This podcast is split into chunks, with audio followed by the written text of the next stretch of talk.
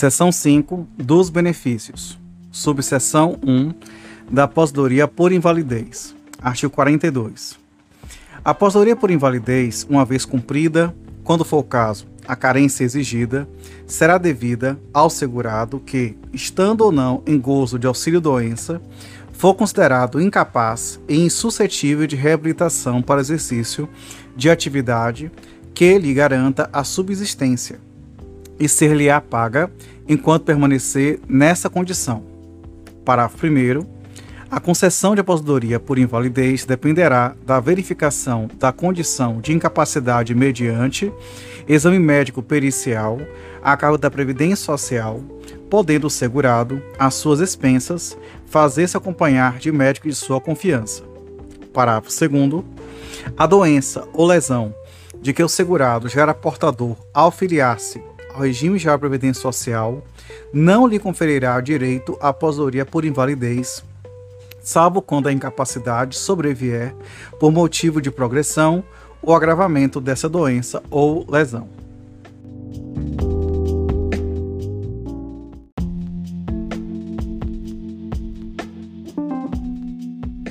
Artigo 43.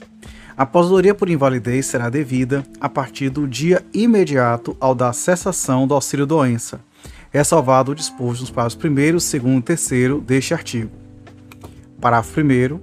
Concluindo a perícia médica inicial pela existência de incapacidade total e definitiva para o trabalho, a aposentadoria por invalidez será devida. A linha A, ao segurado empregado, a contar do décimo 16º dia do afastamento da atividade ou a partir da entrada do requerimento, se entre o afastamento e a entrada do requerimento decorrerem mais de 30 dias.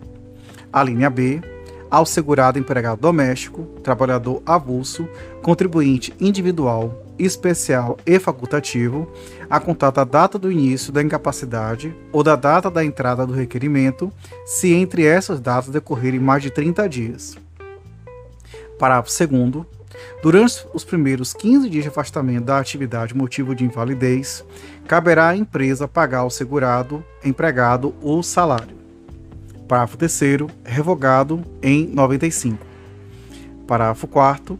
O segurado aposentado por invalidez poderá ser convocado a qualquer momento para a avaliação das condições que ensejaram o afastamento ou aposentadoria concedida judicial ou administrativamente observado o disposto no artigo 101 desta lei.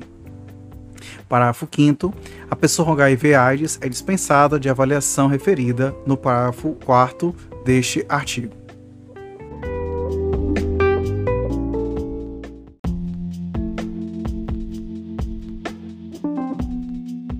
Artigo 44. A aposentadoria por invalidez, inclusive a decorrente de acidente de trabalho, consistirá numa renda mensal correspondente a 100% do salário de benefício, observado o disposto na seção 3, especialmente no artigo 33 desta lei. Para primeiro revogado, parágrafo segundo, quando o acidentado do trabalho estiver em gozo de auxílio-doença, o valor da aposentadoria por invalidez será igual ao do auxílio-doença se este, por força de reajustamento, for superior ao previsto neste artigo.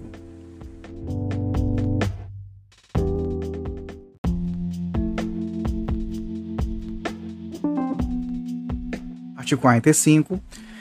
O valor da aposentadoria por invalidez do segurado que necessitar da assistência permanente de outra pessoa será crescido de 25%. Parágrafo único. O acréscimo de que trata este artigo, a linha A, será devido ainda que o segura, ainda que o valor da aposentadoria atinja o limite máximo legal. A linha B será recalculado quando o benefício que lhe deu origem for reajustado. A linha C cessará com a morte do aposentado, não sendo incorporável ao valor da pensão.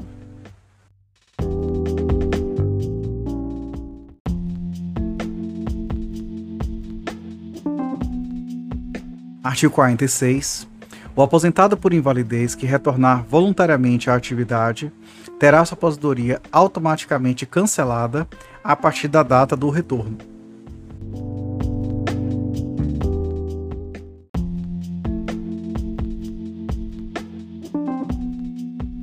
Artigo 47.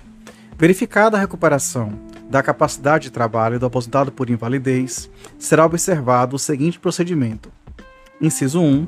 Quando a recuperação ocorrer dentro de cinco anos contados da data do início da aposentadoria por invalidez ou do auxílio-doença que antecedeu sem interrupção, o benefício cessará. A linha A, de imediato, para o segurado empregado que tiver direito a retornar à função que desempenhava na empresa quando se aposentou, na forma da legislação trabalhista, valendo como documento para tal fim o certificado de capacidade fornecido pela Previdência Social, ou, a linha B, após tantos meses quantos forem os anos de duração do auxílio-doença ou da aposentadoria por invalidez para os demais segurados. Inciso 2.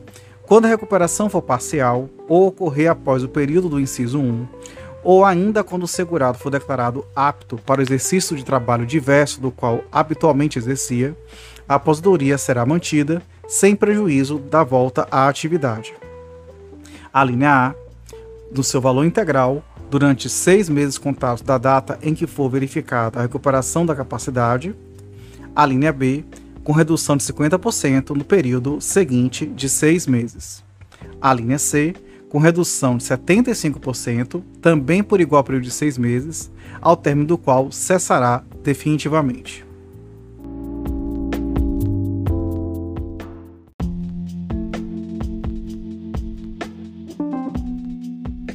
Subseção 2 da aposentadoria por idade. Artigo 48. A aposentadoria por idade será devida ao segurado que, cumprida a carência exigida em lei, completar 65 anos de idade se homem e 60 se mulher. Parágrafo 1 os limites fixados no caput são reduzidos por, para 60 e 55 anos no caso de trabalhadores rurais, respectivamente homens e mulheres, referidos na linha A do inciso 1, na linha G do inciso 5 e no inciso 5, desculpa, 6 e 7 do artigo 11. Parágrafo 2 para os efeitos dispostos para 1 deste artigo, o trabalhador rural deve comprovar o efetivo exercício da atividade rural, ainda que de forma descontínua, no período imediatamente anterior ao requerimento do benefício, por, igual, por tempo igual ao número de meses de contribuição correspondente à carência do benefício pretendido, computado o período a que se refere os incisos 3 a 8 do parágrafo 9 do artigo 11 desta lei. Parágrafo 3 os trabalhadores rurais de que trata o parágrafo 1 deste artigo, que não atendam ao disposto no parágrafo 2 deste artigo, mas que satisfaçam essa, essa condição, se forem considerados períodos de contribuição sobre as categorias do segurado, farão jus ao benefício ao completarem 65 anos de idade se homem e 60 anos de idade se mulher. Parágrafo 4 Para efeito do parágrafo 3 deste artigo, o cálculo da renda mensal do benefício será apurado de acordo com o disposto no inciso 2 do caput do artigo 29 desta lei, considerando-se como salário de contribuição mensal do período como salário especial o limite mínimo de salário de contribuição da Previdência Social.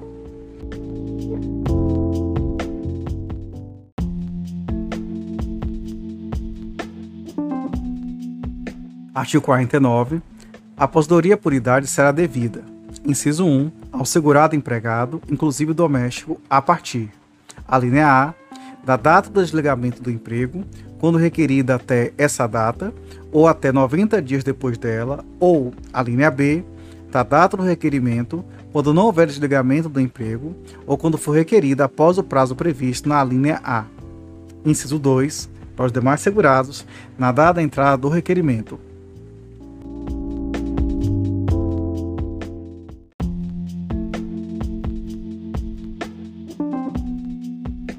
Artigo 50. A aposentadoria por idade, observado o disposto na seção 3 deste capítulo, especialmente no artigo 33, consistirá numa renda mensal de 70% do salário de benefício, mais 1% deste para o grupo de 12 contribuições, não podendo ultrapassar 100% do salário de benefício.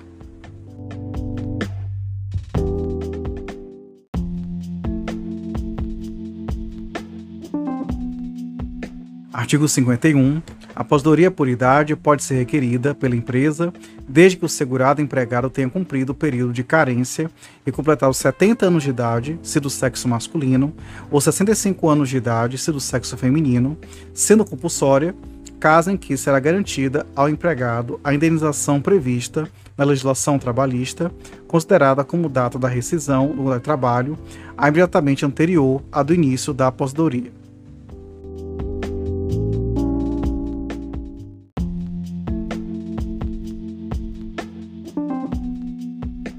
Subseção 3 da aposentadoria por tempo de serviço.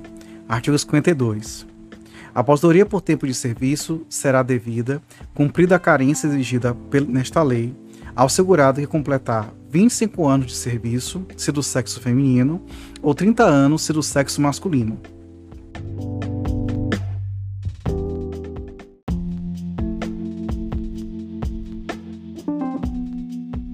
Artigo 53. Aposentadoria por tempo de serviço, observado o disposto na seção 3 deste capítulo, especialmente no artigo 33, consistirá na renda mensal de inciso 1 para a mulher, 70% do salário de benefício aos 25 anos de serviço, mais 6 anos, desculpa, mais 6% deste para cada novo ano completo de atividade, até no máximo 100% do salário de benefício aos 30 anos de serviço. Inciso 2, para o homem, 70% do salário de benefício aos 30 anos de serviço, mais 6% deste para cada novo ano completo de atividade, até no máximo de 100% do salário de benefício aos 35 anos de serviço.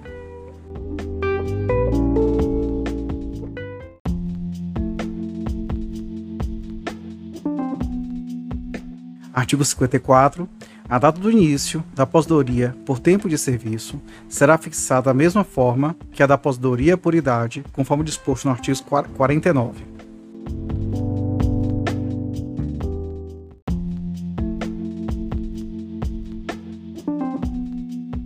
Artigo 55.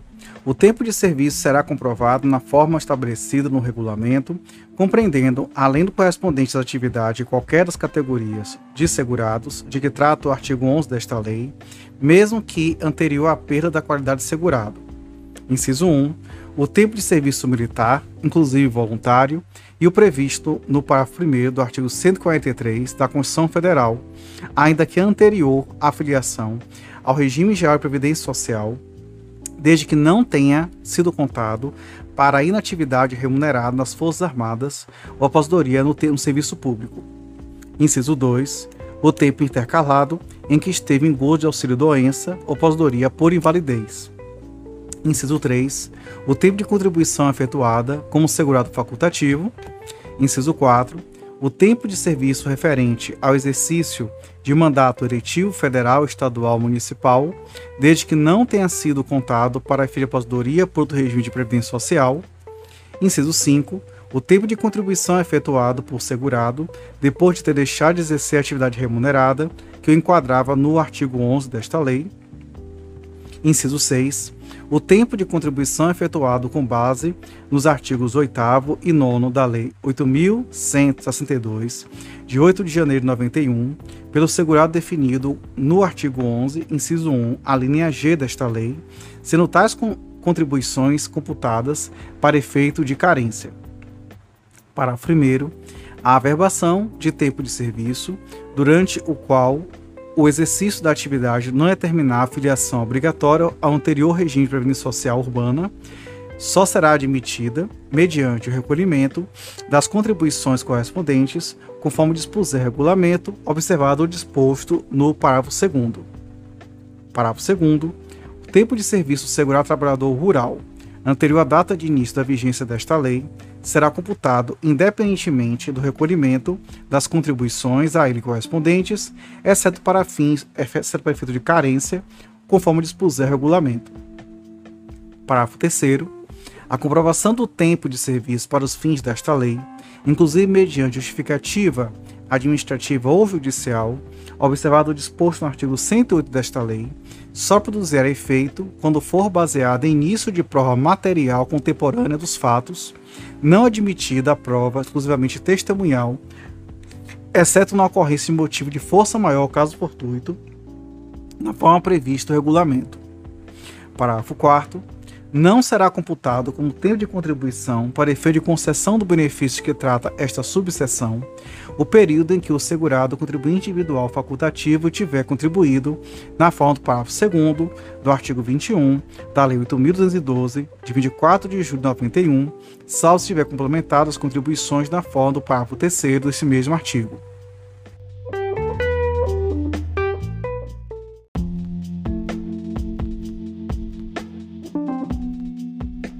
Artigo 56. O professor, após 30 anos, e a professora, após 25 anos de efetivo exercício em funções de magistério, poderão aposentar-se por tempo de serviço, com renda mensal correspondente a 100% do salário de benefício, observado o disposto na seção 3 deste capítulo.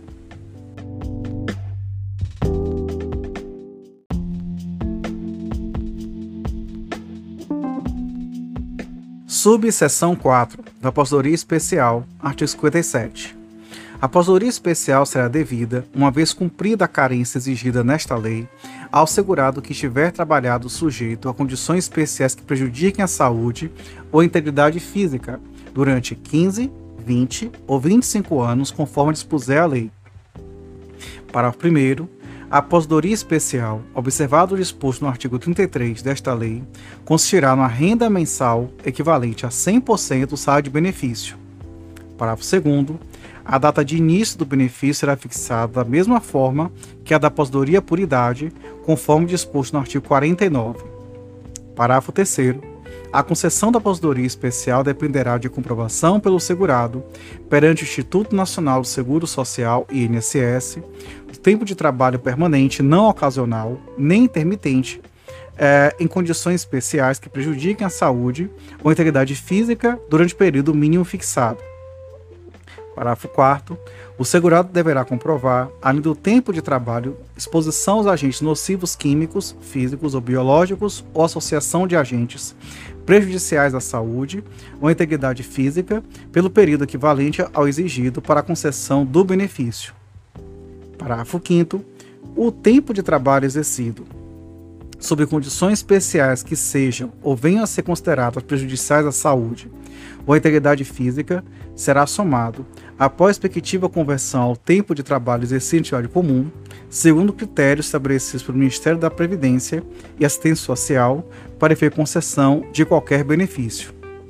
Parágrafo 6 o benefício previsto neste artigo será financiado com os recursos provenientes da contribuição de que trata o inciso 2 do artigo 22 da Lei 8.212, de 24 de 91, cujas alíquotas serão acrescidas de 12, 9 ou 6 pontos percentuais conforme a atividade uh, exercida pelo segurado a serviço da empresa e que permita a concessão para especial após 15, 20 ou 25 anos de contribuição, respectivamente. Parágrafo 7 o acréscimo de que trata o parágrafo anterior incide exclusivamente sobre a remuneração do segurado sujeito às condições especiais referidas no caput. Parágrafo 8 aplica-se o disposto no artigo 46 ao segurado aposentado, nos termos deste artigo, que continuar no exercício da atividade ou operação que o sujeite aos agentes nocivos constantes da relação referida no artigo 58 desta lei.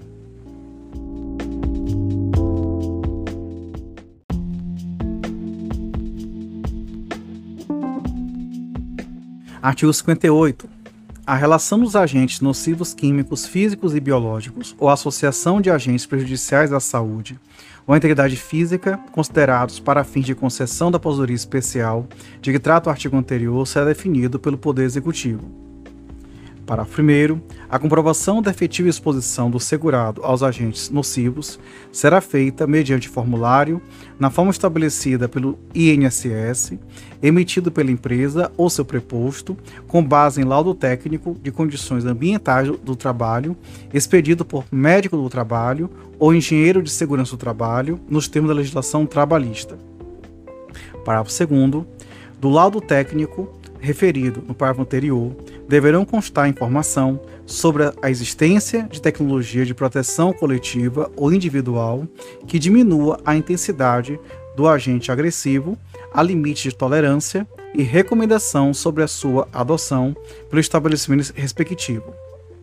Parágrafo 3 a empresa que não mantiver é, laudo técnico atualizado com referência aos agentes nocivos existentes no ambiente de trabalho de seus trabalhadores, ou que emitir documento de comprovação de efetiva exposição em desacordo com o respectivo laudo, estará sujeito à penalidade prevista no artigo 133 desta lei. Parágrafo 4 A empresa deverá elaborar e manter atualizado perfil proficiográfico abrangendo as atividades desenvolvidas pelo trabalhador e fornecer a este quando da rescisão no contrato de trabalho, cópia autêntica desse documento.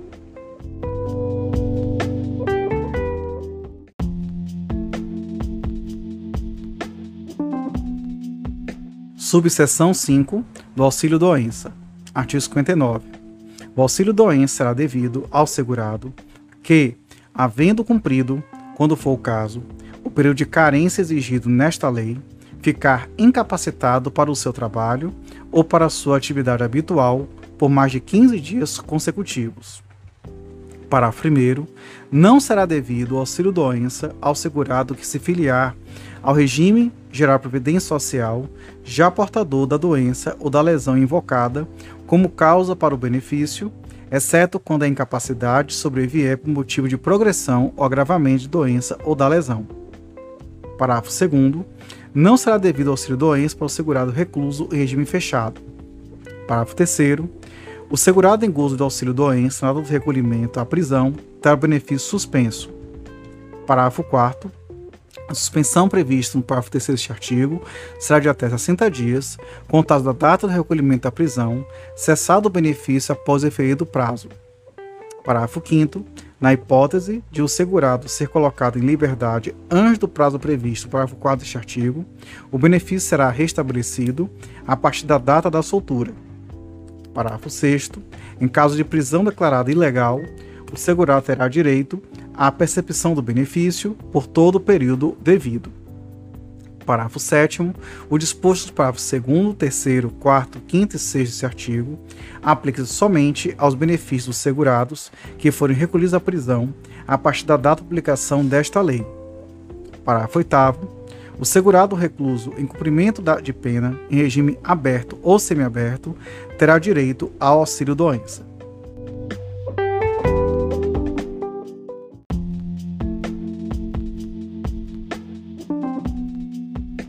Artigo 60.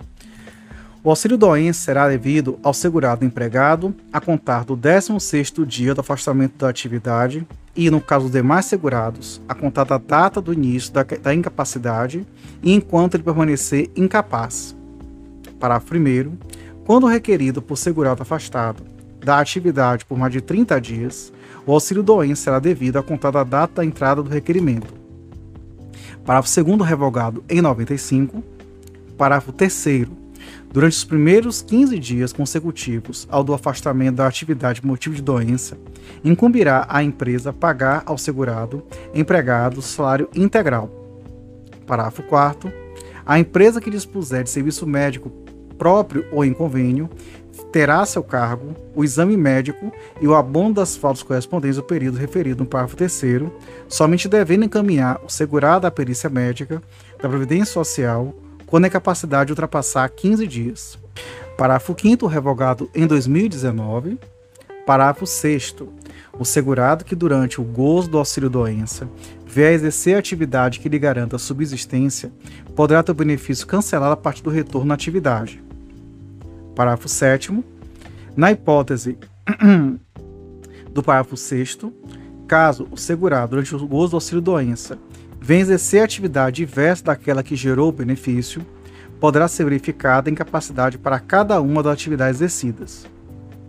Parágrafo 8 sempre que possível, o ato de concessão ou de reativação do, do auxílio-doença, judicial ou administrativo, deverá fixar o prazo estimado para a duração do benefício.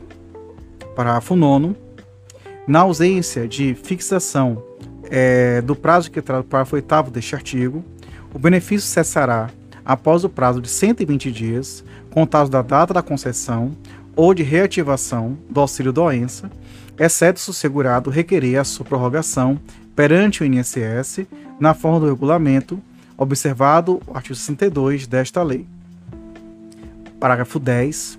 O segurado em gozo do auxílio-doença concedido judicial ou administrativamente, poderá ser convocado a qualquer momento para a avaliação das condições que ensejaram sua concessão ou manutenção, observado o disposto no artigo 101 desta lei. Parágrafos 1 a, a é, 11 a, a 13, né, 13, eles foram ora revogados, ora tem um MP aqui. Sobre o parágrafo 11, ele foi revogado pela MP 1103-2022, mas quem tem que saber como é que está a vigência dela, e essa gravação nossa sendo feita dia 25 de junho, então tem que ver como é está essa situação daí.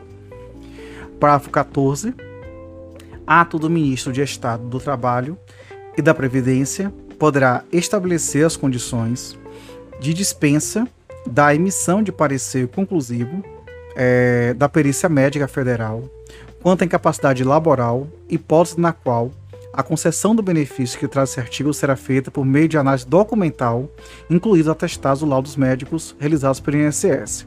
Esse parágrafo 14 foi acrescentado pela mesma MP que revogou o parágrafo 11, e é a MP é, 1103-2022.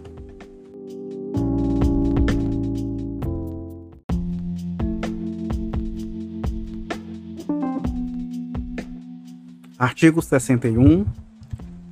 O auxílio-doença, inclusive o decorrente de acidente do trabalho, consistirá numa renda mensal correspondente a 91% do salário de benefício, observado disposto na seção 3, especialmente no artigo 33 desta lei.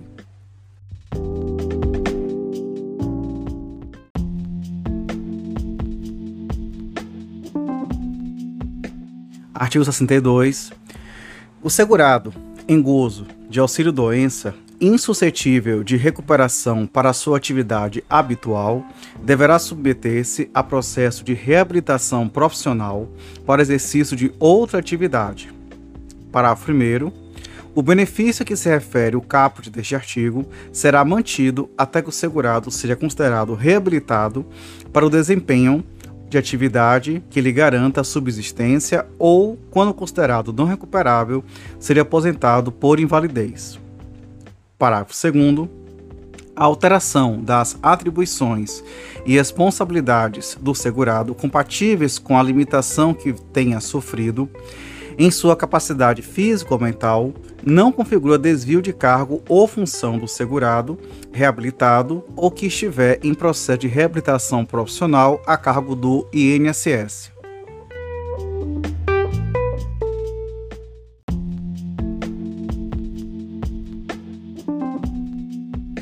Artigo 63 o segurado empregado, inclusive o doméstico, em gozo de auxílio-doença, será considerado pela empresa e pelo empregador doméstico como licenciado.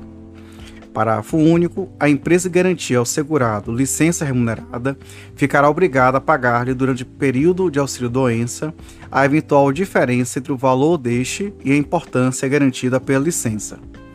Artigo 64, revogado e 95.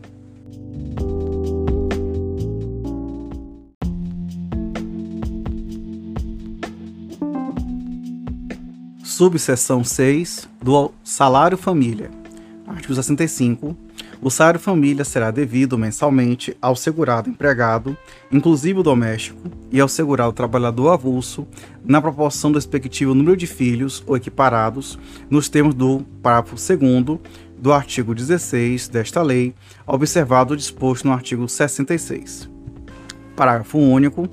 O aposentado por invalidez ou por idade e os demais aposentados 65 anos ou mais de idade, se do sexo masculino, ou 60 anos de idade ou mais, se do feminino, terão direito ao salário família, pago juntamente com a aposentadoria.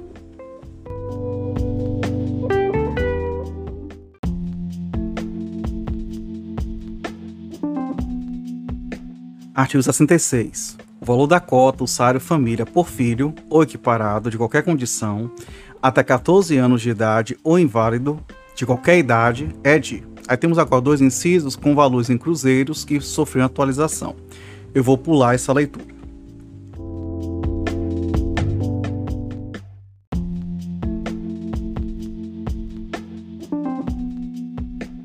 Artigo 67. O pagamento do salário família é condicionado à apresentação da certidão de nascimento do filho ou da documentação relativa ao equiparado ou ao inválido e a apresentação anual de atestado de vacinação obrigatória e de comprovação de frequência à escola do filho ou equiparado nos termos do regulamento. Parágrafo único. O empregado doméstico deve apresentar apenas certidão de nascimento referida no caput.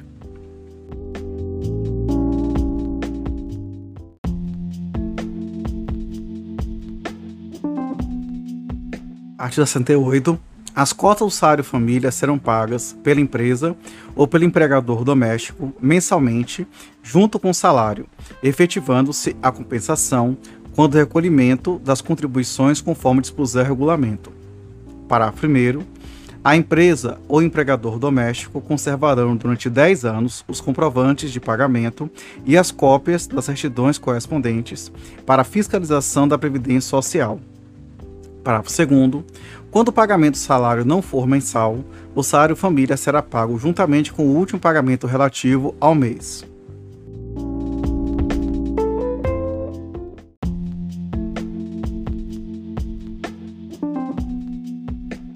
Artigo 69. O salário família, devido ao trabalhador avulso, poderá ser recebido pelo sindicato da, de classe respectivo, que se incumbirá de elaborar as folhas correspondentes e distribuí-lo.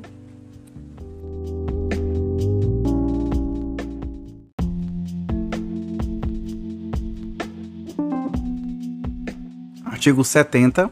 A cota do salário família não será incorporada para qualquer efeito ao salário ou ao benefício.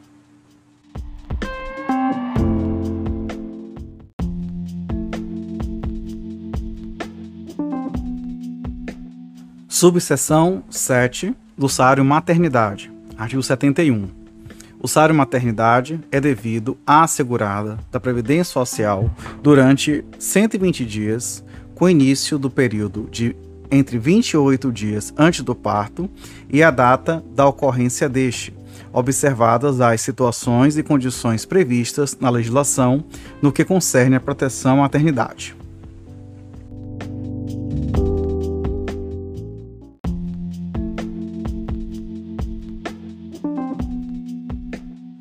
Artigo 71-A. Ao segurado ou segurada da Previdência Social que adotar ou obtiver guarda judicial para fim de adoção de criança é devido salário maternidade pelo período de 120 dias. Parágrafo 1. O salário maternidade que trata este artigo será pago diretamente para a Previdência Social.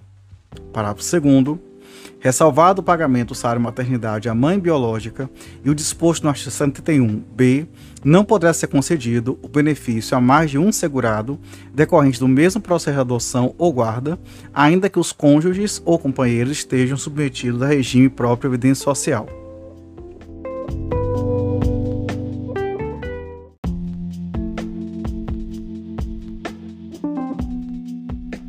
Artigo 71b no caso de falecimento da segurada ou segurado que fizer jus ao, ao recebimento do salário de maternidade, o benefício será pago por todo o período ou pelo tempo restante que teria direito ao cônjuge ou companheiro sobrevivente que tenha a qualidade de segurado, exceto no caso do falecimento do filho ou de seu abandono, observadas as normas aplicáveis ao salário maternidade.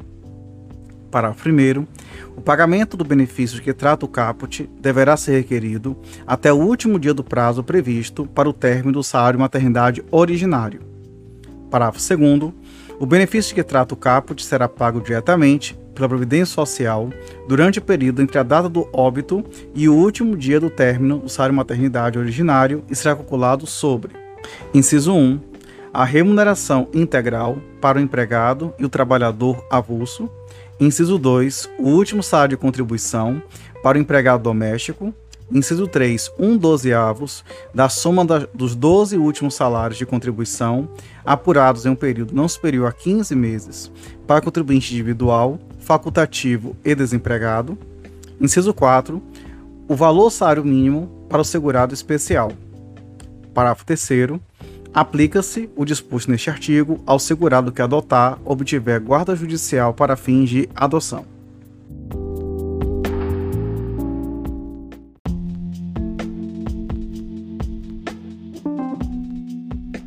Artigo 71-C.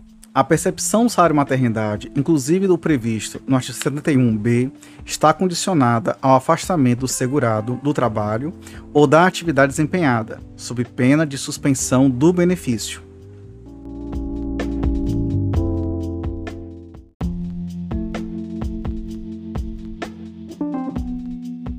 Artigo 72 o salário maternidade para assegurada empregada ou trabalhadora avulsa consistirá numa renda mensal igual à sua remuneração integral. Parágrafo 1 cabe à empresa pagar o salário maternidade devido à respectiva empregada gestante, efetivando-se a compensação, observado o disposto no artigo 241 da Constituição Federal, quando o recolhimento das contribuições incidentes sobre a folha de salários e demais rendimentos pagos ou creditados, a qualquer título, à pessoa física que lhe preste serviço. Parágrafo 2 a empresa deverá conservar durante 10 anos os comprovantes dos pagamentos e os atestados correspondentes para exame de fiscalização da Previdência Social. Parágrafo 3 o salário maternidade devido à trabalhadora avulsa e a empregado microempreendedor individual de que trata o artigo 18-A da Lei Complementar 123 de 14 de dezembro de 2006 será pago diretamente pela Previdência Social.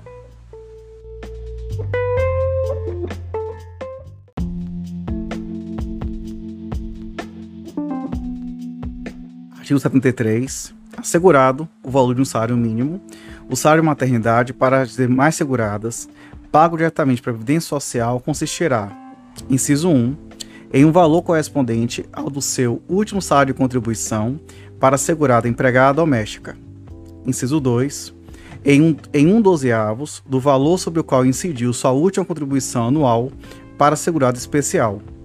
Inciso 3, em um dozeavos da soma dos 12 últimos salários de contribuição apurados em um período não superior a 15 meses para as demais seguradas parágrafo único, aplica-se à segunda desempre... assegurada desempregada, desde que mantida a qualidade de segurada, na forma prevista do artigo 15 desta lei, o disposto no inciso 3 do caput deste artigo.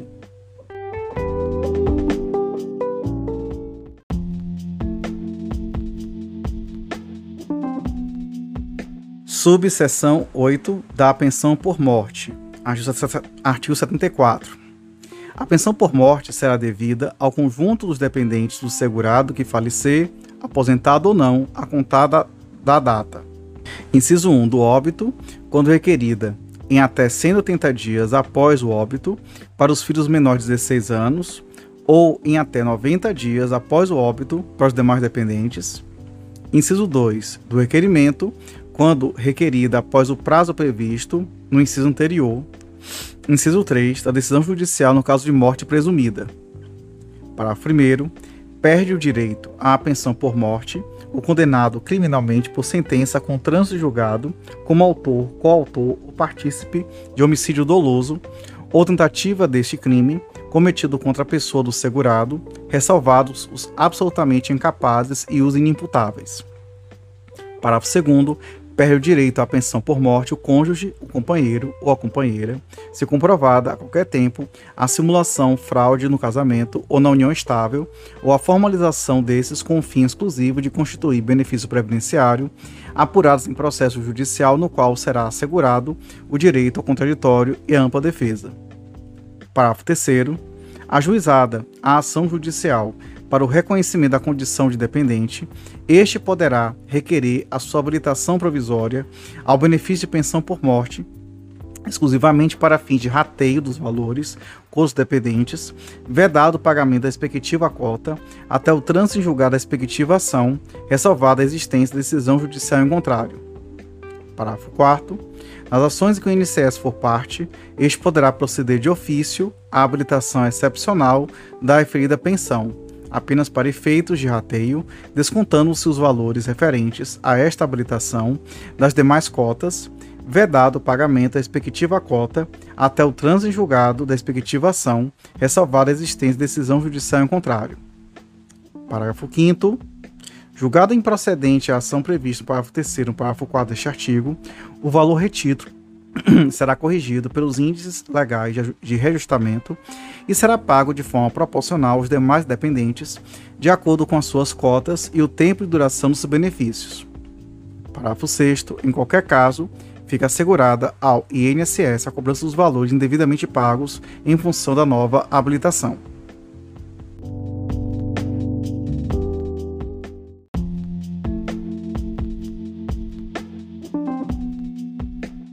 Artigo 75. O valor mensal da pensão por morte será de 100% do valor da aposentadoria que o segurado recebia ou daquela que teria direito se estivesse aposentado por invalidez na data de seu falecimento, observado o disposto do artigo 33 desta lei.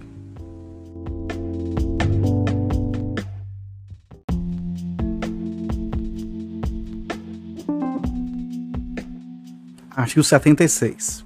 A concessão, a concessão da pensão por morte não será protelada pela falta de habilitação de outro possível dependente e qualquer inscrição ou, ou habilitação posterior que importe em exclusão ou inclusão de dependente só produzirá efeito a contar da data da inscrição ou da habilitação.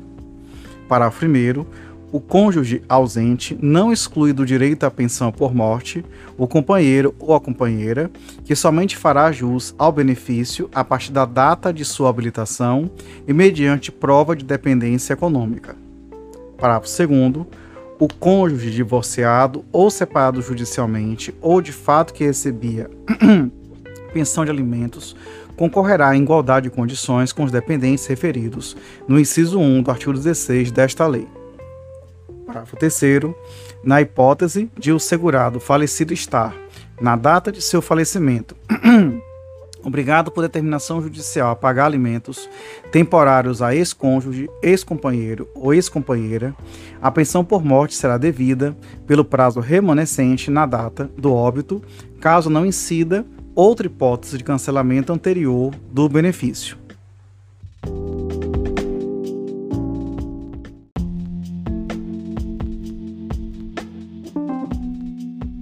Artigo 77. A pensão por morte, havendo mais de um pensionista, será rateada entre todos em partes iguais. Parágrafo 1. Reverterá em favor dos demais a parte daquele, daquele cujo direito à pensão cessar. Parágrafo 2. O direito à percepção da cota individual cessará. Inciso 1. Pela morte do pensionista.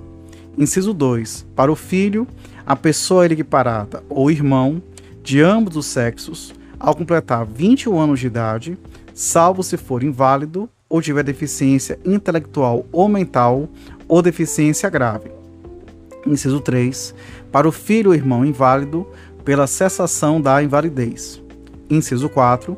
Para o filho ou irmão que tem deficiência intelectual ou mental ou deficiência grave, pelo afastamento da deficiência nos termos do regulamento. Inciso 5. Para o cônjuge ou companheiro. A linha A, se inválido ou com deficiência, pela cessação da invalidez ou pelo afastamento da deficiência, respeitados os períodos mínimos decorrentes da aplicação das linhas B e C. A linha B, em quatro meses, se o óbito ocorrer sem que o segurado tenha avertido 18 contribuições mensais, ou se o casamento ou a união estável tiverem sido iniciados em menos de dois anos antes do óbito do segurado a linha C, transcorridos os seguintes períodos, estabelecidos de acordo com a idade do beneficiário, na data do óbito do segurado, se o óbito ocorrer depois de vertidas 18 contribuições mensais e pelo menos dois anos após o início do casamento ou da união estável. Item 1, 3 anos, com menos de 21 anos de idade. Item 2, 6 anos, entre 21 e 26 anos de idade Item 3, 10 anos, entre 27 e 29 anos de idade. Item 4, é, 15 anos, entre 30 e 40 anos de idade. Item 5, 20 anos, entre 41 e 43 anos de idade. Item C, 6, vitalício, 44 ou mais anos de idade. Inciso 6, pela perda do direito, na forma do parágrafo 1 do artigo 64 desta lei. Parágrafo 2 A serão aplicados, conforme o caso, a regra contida na linha A ou os prazos previstos na linha C, ambas no inciso 5 do parágrafo 2 se o óbito do segurado decorrer de acidente de qualquer natureza ou de doença profissional ou do trabalho, independentemente do recolhimento de 18 contribuições mensais ou da comprovação de dois anos de casamento ou de união estável. Parágrafo 2b. Após o transcurso de pelo menos três anos, e desde que, nesse período, se verifique o incremento mínimo de um ano inteiro da média nacional única para ambos os sexos, correspondente à expectativa de sobrevida da população brasileira ao nascer, poderão ser fixados números inteiros novas idades para os fins previstos na linha C do inciso 5 do parágrafo 2 em ato do Ministro de Estado da Previdência Social, limitado o acréscimo em comparação com as idades anteriores do referido incremento. Parágrafo 3 com a extinção da parte do último pensionista, a pensão extinguir-se-á. Parágrafo 4 revogado.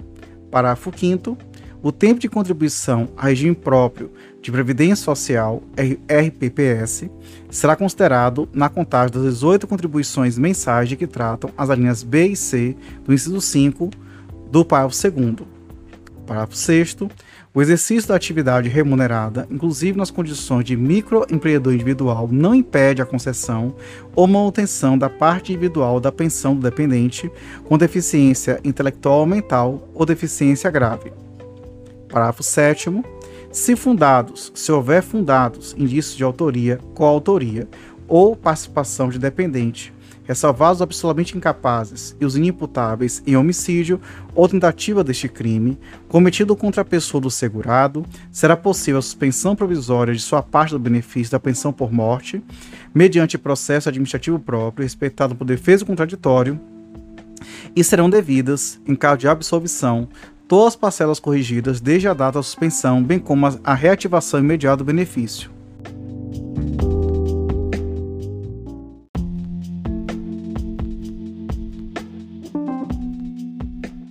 Artigo 78. Por morte presumida do segurado, declarada pela autoridade judicial competente, depois de seis meses da ausência, será concedida a pensão provisória na forma desta subseção. Parágrafo 1 mediante prova do desaparecimento do segurado em consequência de acidente, desastre ou catástrofe, seus dependentes farão jus à pensão provisória, independentemente da declaração do prazo deste artigo. Parágrafo 2 verificado o reaparecimento do segurado, o pagamento da pensão cessará imediatamente, desobrigado os dependentes da reposição dos valores recebidos, salvo uma fé. Artigo 39, revogado em 2019.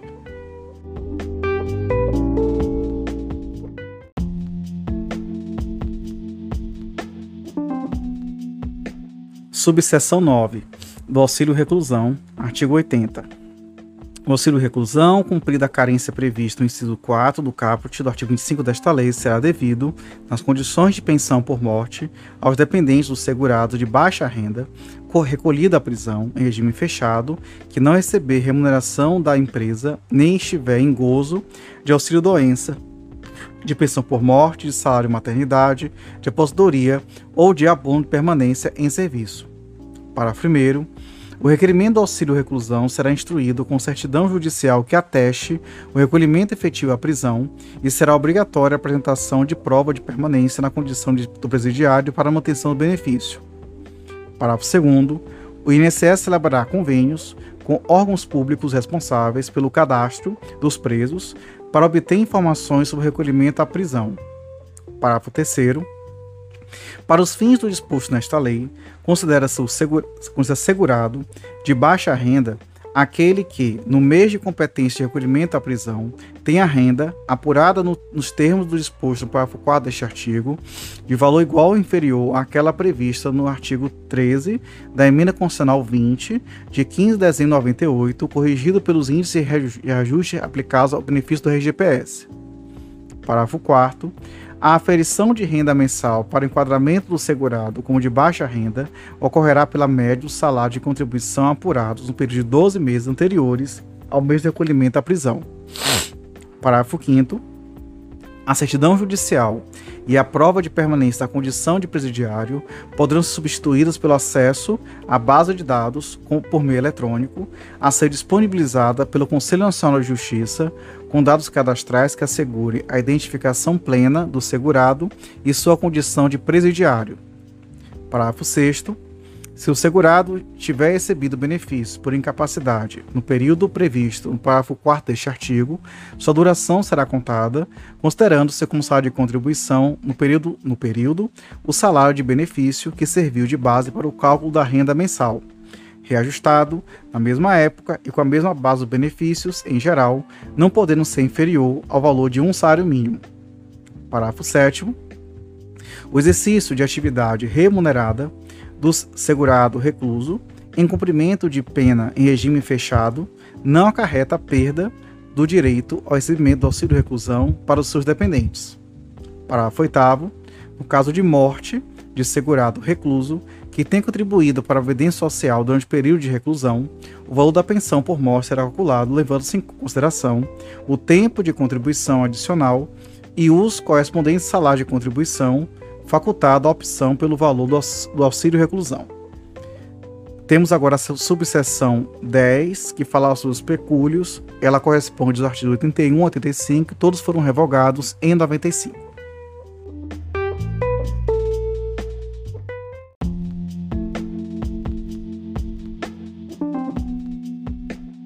Subseção 11, do auxílio acidente. Artigo 86. O auxílio acidente será concedido como indenização ao segurado quando, após a consolidação das lesões decorrentes de acidente de qualquer natureza, resultarem sequelas que impliquem redução da capacidade para o trabalho que habitualmente exercia. Parágrafo 1. O auxílio acidente mensal corresponderá a 50% do salário de benefício e será devido, observado o disposto no parágrafo 5 até a véspera do início de qualquer aposentadoria ou até a data do óbito do segurado. Parágrafo 2 o auxílio acidente será devido a partir do dia seguinte ao da cessação do auxílio doença, independentemente de qualquer remuneração ou rendimento oferido pelo acidentado, vedada sua acumulação qualquer aposentadoria. Parágrafo 3 o recebimento do, de salário ou concessão de outro benefício, exceto de aposentadoria, observado ou disposto no parágrafo 5 não prejudicará a continuidade do recebimento do auxílio acidente. Parágrafo 4 a perda da audição, em qualquer grau, somente proporcionará a concessão de auxílio acidente quando, além do reconhecimento de causalidade entre o trabalho e a doença, resultar comprovadamente na redução ou perda da capacidade para o trabalho que habitualmente exercia. Parágrafo 5 revogado em 95. Também temos a subseção 12, que fala do, do abono de permanência em serviço, que também foi revogada, só que em 94.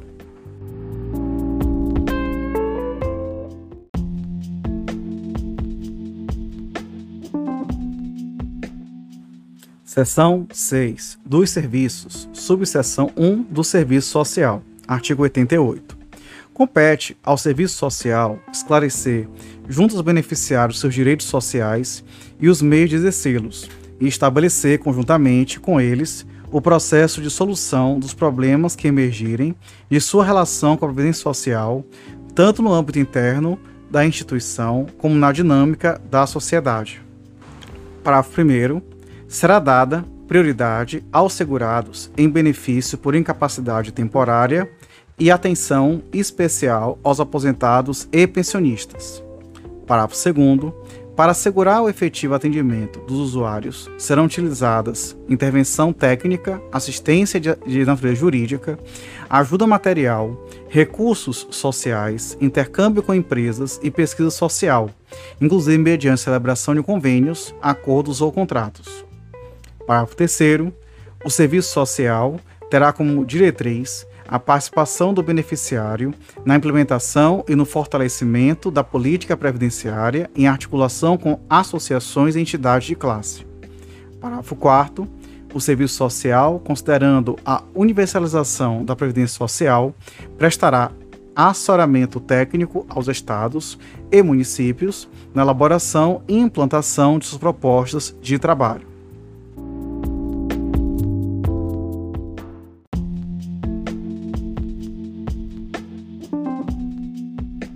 Subseção 2 da habilitação e da reabilitação profissional, artigo 89. A habilitação e a reabilitação profissional e social deverão proporcionar ao beneficiário incapacitado, parcial ou totalmente, para o trabalho e as pessoas portadoras de deficiência os meios para a reeducação e a readaptação profissional e social indicados para participar do mercado de trabalho e do contexto em que vive. Parágrafo único. A reabilitação profissional compreende a linha A, o fornecimento de aparelho de prótese, órtese e instrumentos de auxílio para locomoção quando a perda ou redução da capacidade funcional puder ser atenuada por seu uso e equipamentos necessários à habilitação reabilitação social e profissional. A linha B, a reparação ou a substituição dos aparelhos mencionados no inciso anterior, desgastados pelo uso normal ou por ocorrência de estranha vontade do beneficiário. A linha C, o transporte acidentado do trabalho quando necessário.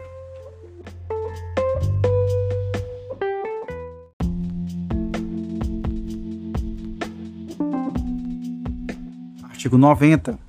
A prestação de que trata o artigo anterior é devida em caráter obrigatório aos segurados, inclusive aposentados, e na medida das possibilidades do órgão da Previdência Social aos seus dependentes.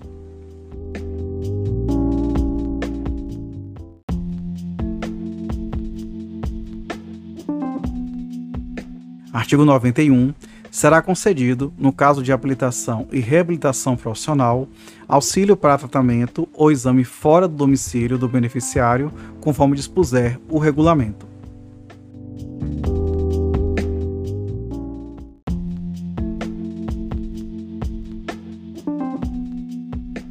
Artigo 92. Concluído o processo de habilitação ou reabilitação social e profissional, a Previdência Social emitirá certificado individual indicando as atividades que poderão ser exercidas pelo beneficiário, nada impedindo que este exerça a atividade para a qual se capacitar.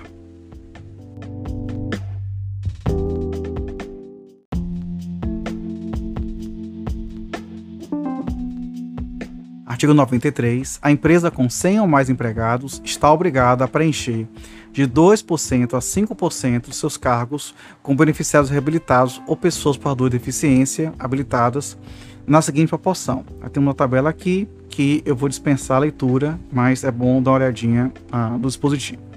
Inciso 5, vetado. Parágrafo 1 a dispensa de pessoa com deficiência ou de beneficiário reabilitado da Previdência Social ao final do contrato por prazo determinado de mais de 90 dias e a dispensa imotivada em contrato por prazo indeterminado somente poderão ocorrer após a contratação de outro trabalhador com deficiência ou beneficiário reabilitado pela Previdência Social. Parágrafo 2 ao Ministério do Trabalho e Emprego incumbe estabelecer a sistemática de fiscalização, bem como gerar dados e estatísticas sobre o total de empregados e as vagas preenchidas por pessoas com deficiência e por beneficiários reabilitados da Previdência Social, fornecendo-os, quando solicitados, aos sindicatos e às entidades representativas dos empregados e aos cidadãos interessados. Parágrafo 3 para a reserva de cargos será considerada somente a contratação direta de pessoa com deficiência, excluído o aprendiz com deficiência, de que trata a CLT, é, enfim. Parágrafo 4 vetado.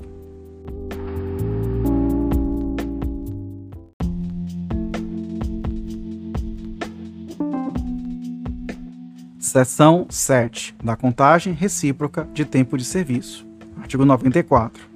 Para efeito dos benefícios previstos no regime de previdência social ou no serviço público, é assegurada a contagem recíproca do tempo de contribuição na atividade privada, rural e urbana, e o tempo de contribuição ou de serviço da administração pública, hipótese em que diferentes sistemas de previdência social se compensarão financeiramente.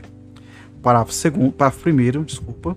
A compensação financeira será feita ao sistema a que o interessado estiver vinculado ao requerer o benefício pelos demais sistemas em relação aos respectivos tempos de contribuição ou de serviço conforme expuser regulamento. Parágrafo 2 não será computado como tempo de contribuição para efeitos benefícios previstos no regime próprio de previdência social, o período segurado, contribuinte individual ou facultativo tiver contribuído na forma do, do parágrafo 2 do artigo 21 da Lei 8.212 de 91, salvo complementado as contribuições na forma do parágrafo 3 do mesmo artigo. Artigo 95, revogado.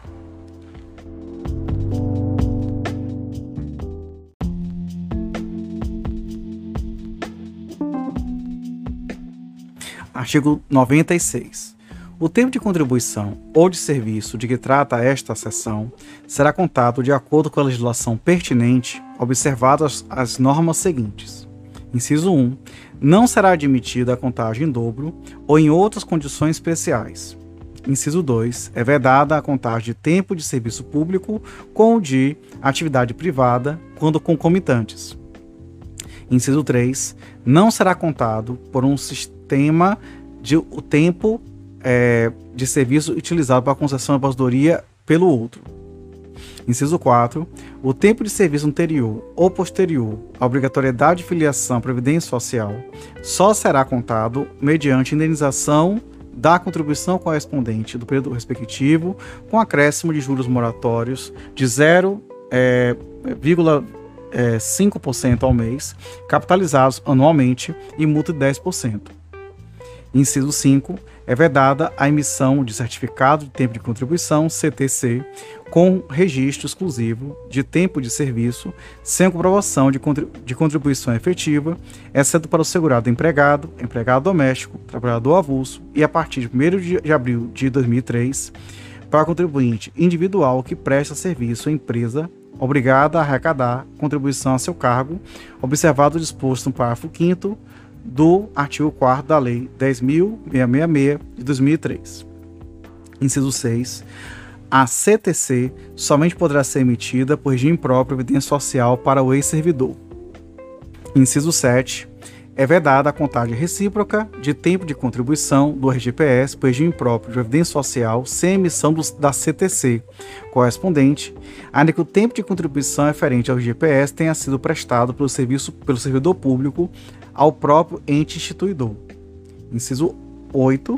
É vedada a desaverbação de tempo em regime próprio de previdência social quando o tempo averbado tiver, tiver gerado a concessão de vantagens remuneratórias ao servidor público em atividade. E, inciso 9, para fins de elegibilidade às aposentadorias especiais referidas no parágrafo 4 do artigo 10 e no parágrafo 1 do artigo 201 da Constituição Federal, os períodos reconhecidos pelo regime previdenciário de origem como de tempo especial, sem conversão em tempo comum, deverão estar incluídos nos períodos de contribuição compreendidos na CTC e discriminados de data a data. Parágrafo único. O disposto no inciso 5 do caput deste artigo não se aplica ao tempo de serviço anterior à edição da Emenda Constitucional 2098, que tenha sido equiparado por lei a tempo de contribuição.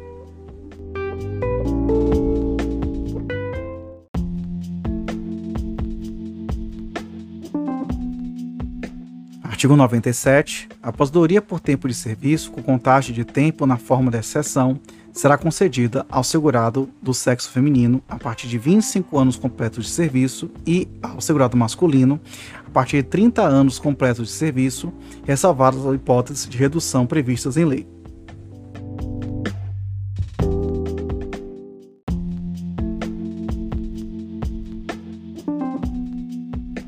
Artigo 98. Quando a soma dos tempos de serviço ultrapassar 30 anos, se do sexo feminino, e 35 anos se do sexo masculino, o excesso não será considerado para qualquer efeito.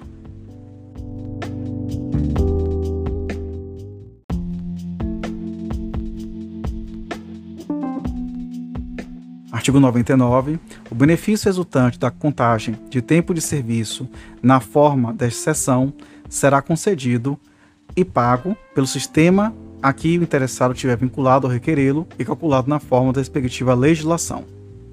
Seção 8 das disposições diversas relativas às prestações, artigo 100, vetado.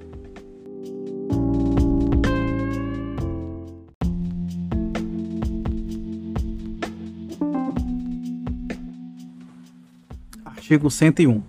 O segurado, em gozo de auxílio por incapacidade temporária, auxílio acidente, aposentadoria por incapacidade permanente e o pensionista inválido, cujos benefícios tenham sido concedidos judicial ou administrativamente, estão obrigados, sob pena de suspensão do benefício, a submeter-se a: inciso 1, exame médico a cargo da Previdência Social para avaliação das condições que ensejaram sua concessão ou manutenção. Inciso 2 processo de reabilitação profissional por ela prescrito e custeado. E, inciso 3, tratamento dispensado gratuitamente, exceto o cirúrgico e a transfusão de sangue, que são facultativos. Parágrafo 1. O aposentado por invalidez e o pensionista inválido que não tenham retornado à atividade estarão isentos do exame de que trata o caput deste artigo. Inciso 1. Após completarem 55 anos de idade, é, 55 ou mais de idade, e com decorridos 15 anos da data da concessão da aposentadoria é, por invalidez ou do auxílio-doença que a precedeu, ou, inciso 2, após completar 60 anos de idade. Parágrafo 2 a isenção de que trata o parágrafo 1 não se aplica quando o exame tem as seguintes finalidades. Inciso 1, verificar a necessidade de assistência permanente de outra pessoa para concessão de acréscimo de 25% sobre o valor do benefício, conforme dispõe o artigo 45. Inciso 2. Verificar a recuperação da capacidade de trabalho mediante a solicitação do aposentado ou pensionista que se julgar apto. Inciso 3. Subsidiar a autoridade judiciária na concessão de curatela, conforme dispõe o artigo 110. Parágrafo 3. Vetado. Parágrafo 4. A perícia de que trata este artigo terá acesso aos prontuários médicos do periciado no Sistema Único de Saúde, SUS, desde que haja prévia anuência do periciado e seja garantido o sigilo sobre os dados dele. Parágrafo 5 é assegurado o atendimento domiciliar e hospitalar pela perícia médica e social do INSS ao segurado com dificuldade de locomoção, quando seu deslocamento, em razão da sua limitação funcional e de condições de acessibilidade, impõe-lhe ônus desproporcional e indevido nos termos do regulamento. Parágrafo 6 o segurado poderá recorrer do resultado da avaliação decorrente do exame médico de trato caput no prazo de 30 dias, nos termos do disposto no artigo 126-A.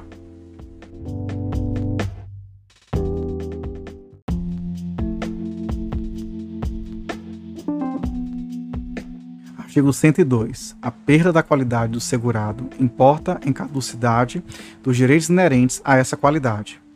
Parágrafo 1. A perda da qualidade de segurado não prejudica o direito à pós-doria para cuja concessão tenham sido preenchidos todos os requisitos, segundo a legislação em vigor à época em que estes requisitos foram atendidos. Parágrafo 2 não será concedida pensão por morte aos dependentes do segurado que falecer após a perda dessa qualidade, nos termos do artigo 15 desta lei, salvo se preenchidos os requisitos para, para obtenção da aposentadoria na forma do, artigo, do parágrafo anterior.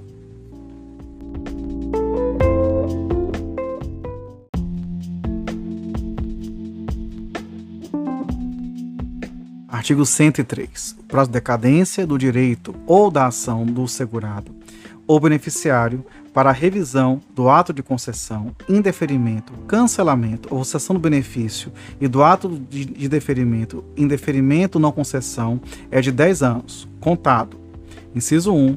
Do dia primeiro do mês subsequente ao recebimento da primeira prestação ou da data que a prestação deveria ser paga com valor revisto, ou Inciso 2. Do dia que o segurado tomar conhecimento da decisão de indeferimento, cancelamento ou cessação do seu pedido de benefício ou a decisão de deferimento e indeferimento da, da revisão de benefício no âmbito administrativo. Parágrafo único. Prescreve em cinco anos a contar da data em que deveriam ser pagas toda e qualquer ação para haver prestações vencidas ou quaisquer restituições ou diferenças devidas pela Previdência Social, salvo o direito dos menores, incapazes e ausentes na forma do Código Civil.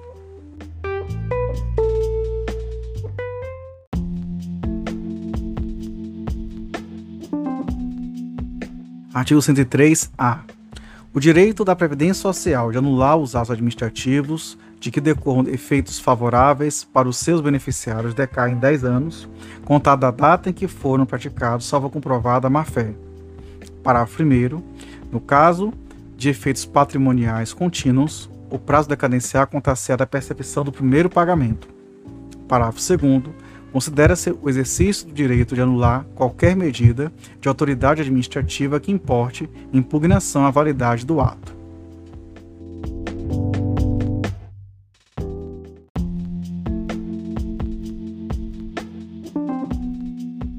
Artigo 104 As ações referentes à prestação por acidente de trabalho prescrevem cinco anos, observado o disposto no artigo 103 desta lei, contados da data, inciso 1, do acidente, quando dele resultar a morte ou incapacidade temporária, verificada esta perícia médica a cargo da Previdência Social, ou, inciso 2, em que for reconhecida a Previdência Social, incapacidade permanente ou agravamento das sequelas do acidente.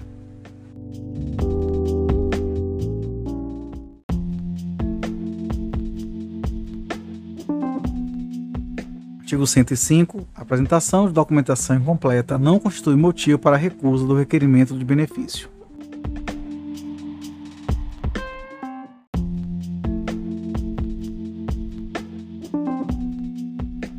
Artigo 106. A comprovação do exercício da atividade rural será feita complementarmente à autodeclaração de que trata o parágrafo 2 e ao cadastro de que trata o parágrafo 1 ambos do artigo 38b desta lei, por meio de, entre outros, inciso 1, contrato individual de trabalho ou carteira de trabalho de social, inciso 2, contrato de arrendamento, parceria com o mandato rural, 3, revogado, 4, declaração de aptidão ao Programa Nacional de Fortalecimento da Agricultura Familiar, de que trata o inciso 2 do caput do artigo 2 da Lei 12.188, de 11 de de 2020, ou por documento que a substitua, Inciso 5, bloco de nosso produtor rural. Inciso 6, notas fiscais de entrada de, de mercadorias, de que trata o parágrafo 7 do artigo 30 da Lei 8.212 de 91, emitidas pela empresa é, adquirente da produção, com indicação do nome do segurado como vendedor, Inciso 7. Documentos fiscais relativos à entrega de produção rural à cooperativa agrícola, entreposto de pescado ou outros, com indicação do segurado com vendedor ou consignante.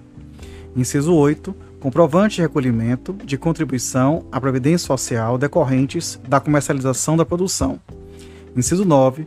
Cópia da declaração de imposto de renda com indicação de renda proveniente de comercialização de produção rural ou, inciso 10, de licença de ocupação ou permissão otorgada pelo INCRA.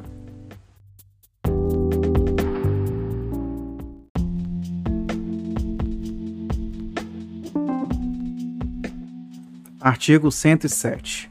O tempo de serviço de que trata o artigo 55 desta lei será considerado para o cálculo do valor da renda mensal de qualquer benefício.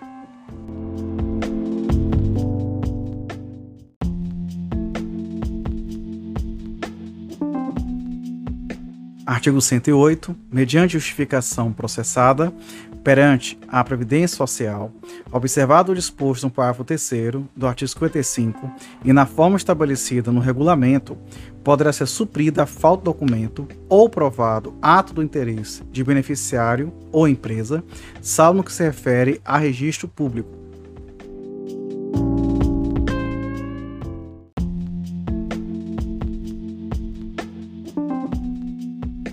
Artigo 109. O benefício será pago diretamente ao beneficiário, salvo em caso de ausência, moléstia contagiosa ou impossibilidade de locomoção, quando será pago a procurador cujo mandato não terá prazo superior a 12 meses, podendo ser renovado. Parágrafo único. A impressão digital do, do beneficiário incapaz de assinar, aposta na presença do servidor da Previdência Social, vale como assinatura para quitação de pagamento de benefício.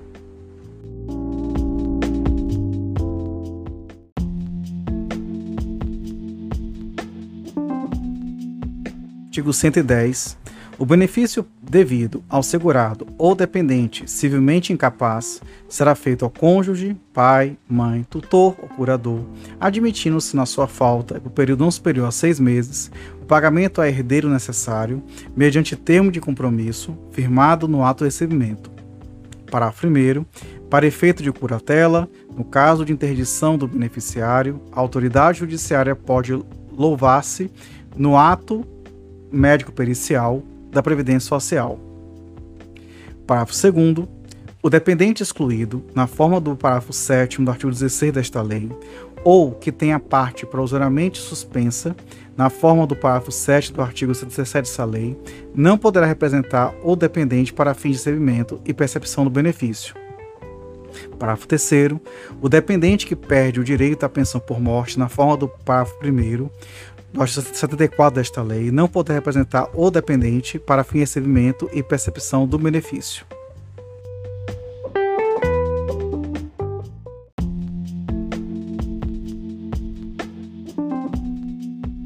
Artigo 110-A. No ato de requerimento de benefícios operacionalizados por INSS, não será exigida a apresentação de termo de curatela de titular ou de beneficiário com deficiência, observados os procedimentos a serem estabelecidos em regulamento.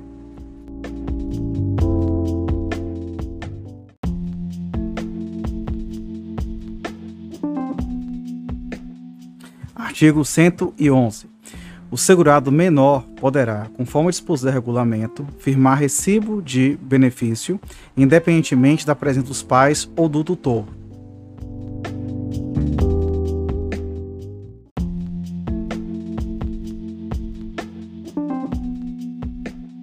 Artigo 112. O valor não recebido em vida pelo segurado só será pago aos seus dependentes habilitados à pensão por morte ou, na falta deles, aos seus sucessores na forma da lei civil, independentemente de inventário ou arrolamento.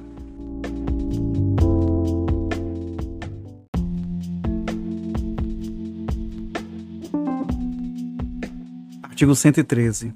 O benefício poderá ser pago mediante depósito em conta corrente ou por autorização de pagamento, conforme se dispuser regulamento.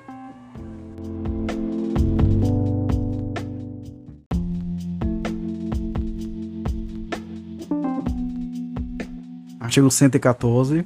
Salvo quanto há valor devido à Previdência Social, que é desconto autorizado por esta lei, ou derivado da obrigação de prestar alimentos reconhecida em sentença judicial, o benefício não pode ser objeto de penhora, arresto ou sequestro, sendo nula de pleno direito a sua venda ou cessão, ou constituição de qualquer ônus sobre ele, bem como a outorga de poderes irrevogáveis ou em causa própria para o seu recebimento.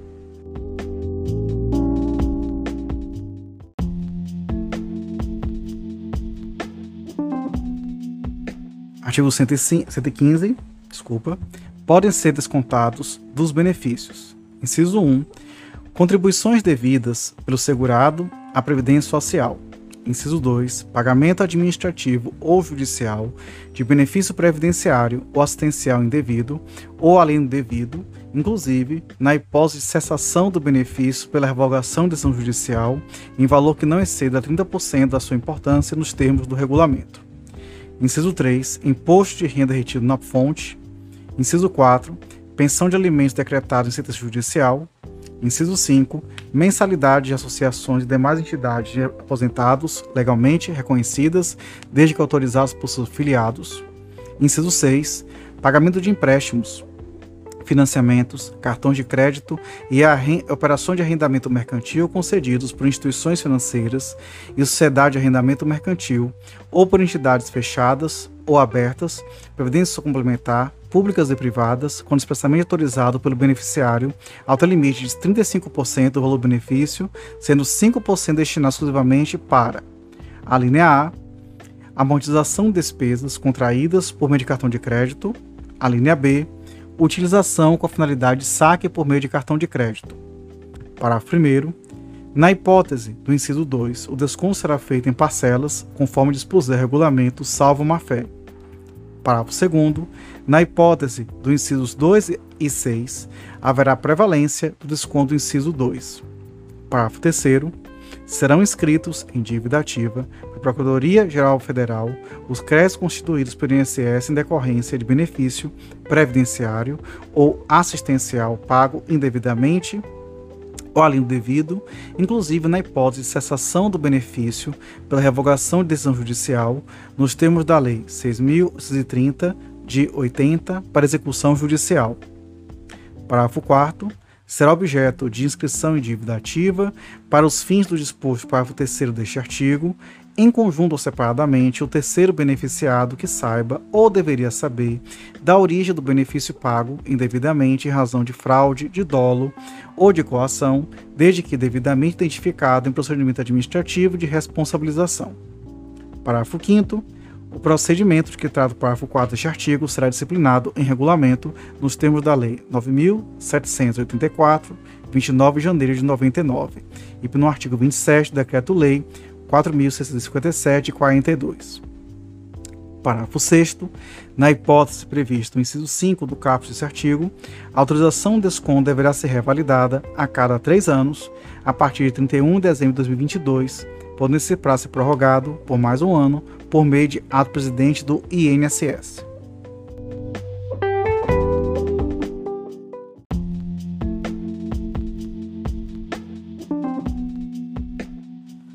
Artigo 116. Será fornecido ao beneficiário demonstrativo minucioso das importâncias pagas, discriminando-se o valor da mensalidade, as diferenças eventualmente pagas com o período a que se referem e os descontos efetuados.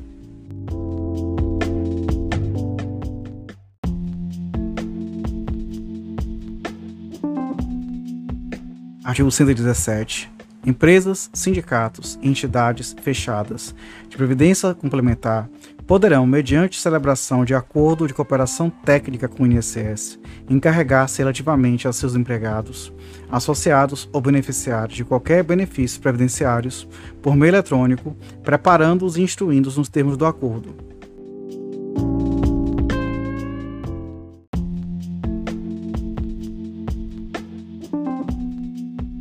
Artigo 117-A. Empresas, sindicatos, entidades fechadas de previdência complementar poderão realizar o pagamento integral dos benefícios previdenciários devido aos seus beneficiários, mediante celebração de contrato com o INSS dispensada a licitação. Parágrafo 1. Os contratos referidos no caput deste artigo deverão prever as mesmas obrigações, condições e valores devidos pelas instituições financeiras responsáveis pelo pagamento dos benefícios por INSS. Parágrafo 2.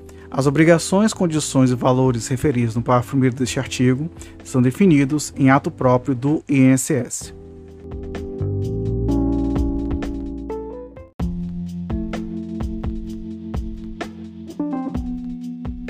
Artigo 118. O segurado que sofre acidente de trabalho tem garantida, pelo prazo mínimo de 12 meses, a manutenção do seu contrato de trabalho na empresa após a cessação do auxílio-doença acidentário, independentemente de percepção de auxílio-acidente.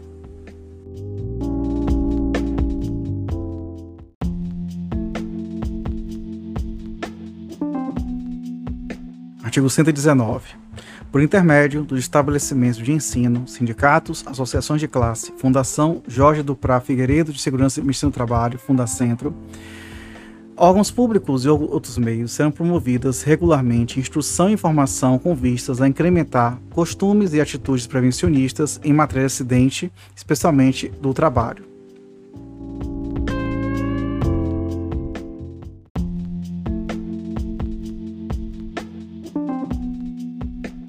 Artigo 120. A Previdência Social ajuizará a ação regressiva contra os responsáveis nos casos de, inciso 1, negligência quanto à realização, é, desculpa, negligência contra as normas padrões de segurança e higiene do trabalho indicadas para proteção individual e coletiva. Inciso 2, violência doméstica familiar contra a mulher, nos termos da Lei 11.340, de 7 de agosto de 2006.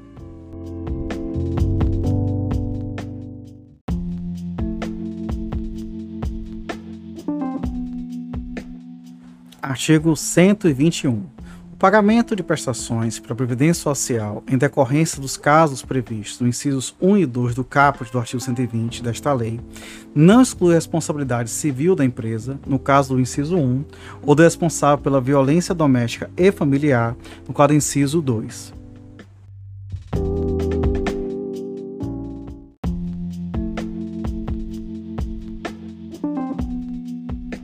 Artigo 122. Se mais vantajoso, fica assegurado o direito à aposentadoria nas condições legalmente previstas, na data do cumprimento de todos os requisitos necessários à obtenção do benefício, ao segurado que, tendo completado 35 anos de serviço, se homem, ou 30 anos se mulher, optou por permanecer em atividade. Artigo 123. Revogado.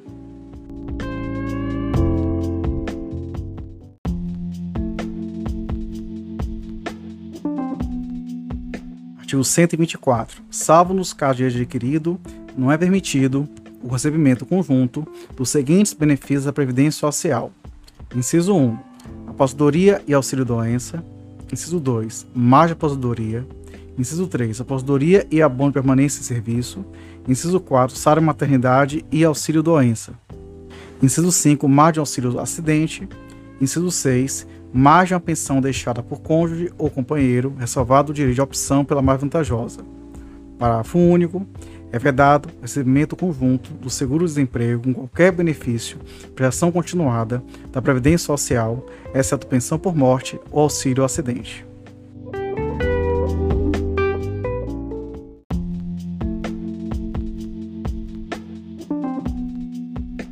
Artigo 124-A.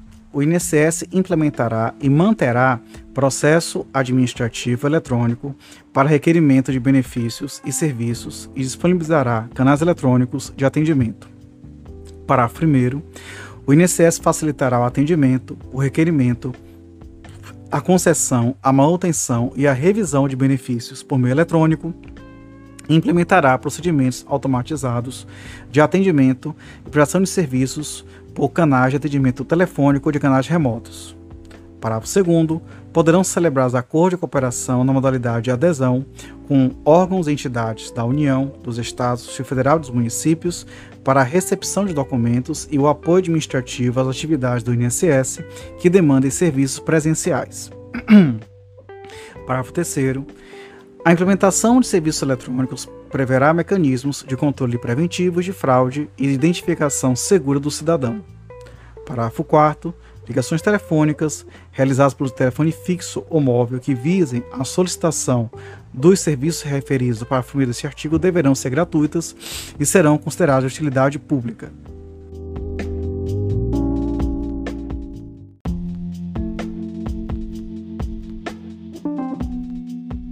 Artigo 124b.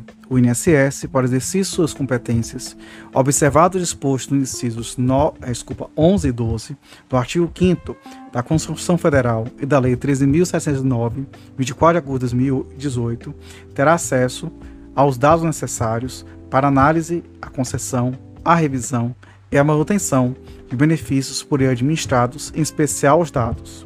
Inciso 1, vetado. 2. Dos registros e dos prontuários é, eletrônicos do Sistema Único de Saúde, SUS, administrados pelo Ministério da Saúde. Inciso 3. Dos documentos médicos mantidos por entidades públicas e privadas, sendo necessária, nos casos dessas últimas, celebração de um convênio para garantir o acesso. E, inciso 4, de movimentação das contas do FGTS, instituído pela Lei 5.107 de 66. Parágrafo 1. Para fins do cumprimento do disposto no caput deste artigo, serão preservados a integridade e o sigilo dos dados necessários pelo INSS, eventualmente existentes, e o acesso aos dados dos prontuários eletrônicos do Sistema Único de Saúde, SUS, e dos documentos médicos mantidos por entidades públicas e privadas, é, será exclusivamente franqueado aos peritos médicos federais designados por INSS. Parágrafo 2 o Ministério da Economia terá acesso às bases de dados geridas ou administradas pelo INSS, incluída a folha de pagamento de benefícios com detalhamento dos pagamentos. Parágrafo 3 as bases de dados, as informações que trata o caput e o parágrafo 1 desse artigo poderão ser compartilhadas com os regimes próprios, Previdência Social, para estrita utilização em suas atribuições relacionadas à recepção, à análise, à concessão, à revisão e à manutenção de benefícios por eles administrados, preservados a integridade dos dados e o sigilo eventualmente existentes, na forma disciplinada conjuntamente pela Secretaria Especial da Previdência e Trabalho do Ministério da Economia e pelo gestor dos dados. Parágrafo 4 fica dispensada a celebração de convênio de acordo de cooperação técnica ou de instrumentos congêneres para efetivação do acesso aos dados que trata o caput desse artigo, quando se tratar de dados hospedados por órgãos da administração pública federal, e caberá ao INSS a responsabilidade de arcar com os custos envolvidos, quando houver, no acesso ou na extração de dados, exceto quando estabelecido na forma diversa entre os órgãos envolvidos. Parágrafo 5 as solicitações de acesso a dados hospedados por entidades privadas possuem características de requisição dispensados da celebração de um convênio acordo de cooperação técnica ou instrumentos congêneres para efetivação do acesso aos dados de que trata o caput deste artigo e o ressarcimento de eventuais custos, vedado o compartilhamento dos dados com demais entidades de direito privado. Parágrafo 6 excetua-se de vedação excetua-se da vedação de que trata parágrafo 5 desse artigo, a autorização para compartilhamento com a entidade de previdência complementar das informações sobre o óbito de beneficiários do plano de previdências por ela administrados.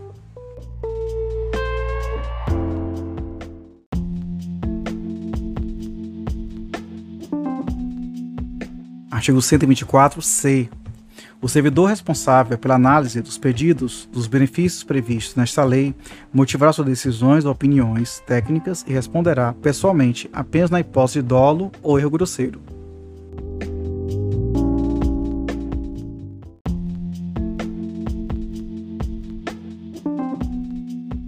Artigo 124-D. A administração pública federal desenvolverá ações de segurança da informação e comunicações, incluídas as de segurança cibernética, de segurança das infraestruturas, de qualidade dos dados e de segurança de interoperabilidade de bases governamentais e efetuará a sua integração, inclusive com as bases de dados e informações dos estados, dos municípios e do Distrito Federal, com o objetivo de atenuar riscos e inconformidades com pagamentos e benefícios sociais. Artigo 124 E e F vetados. Thank you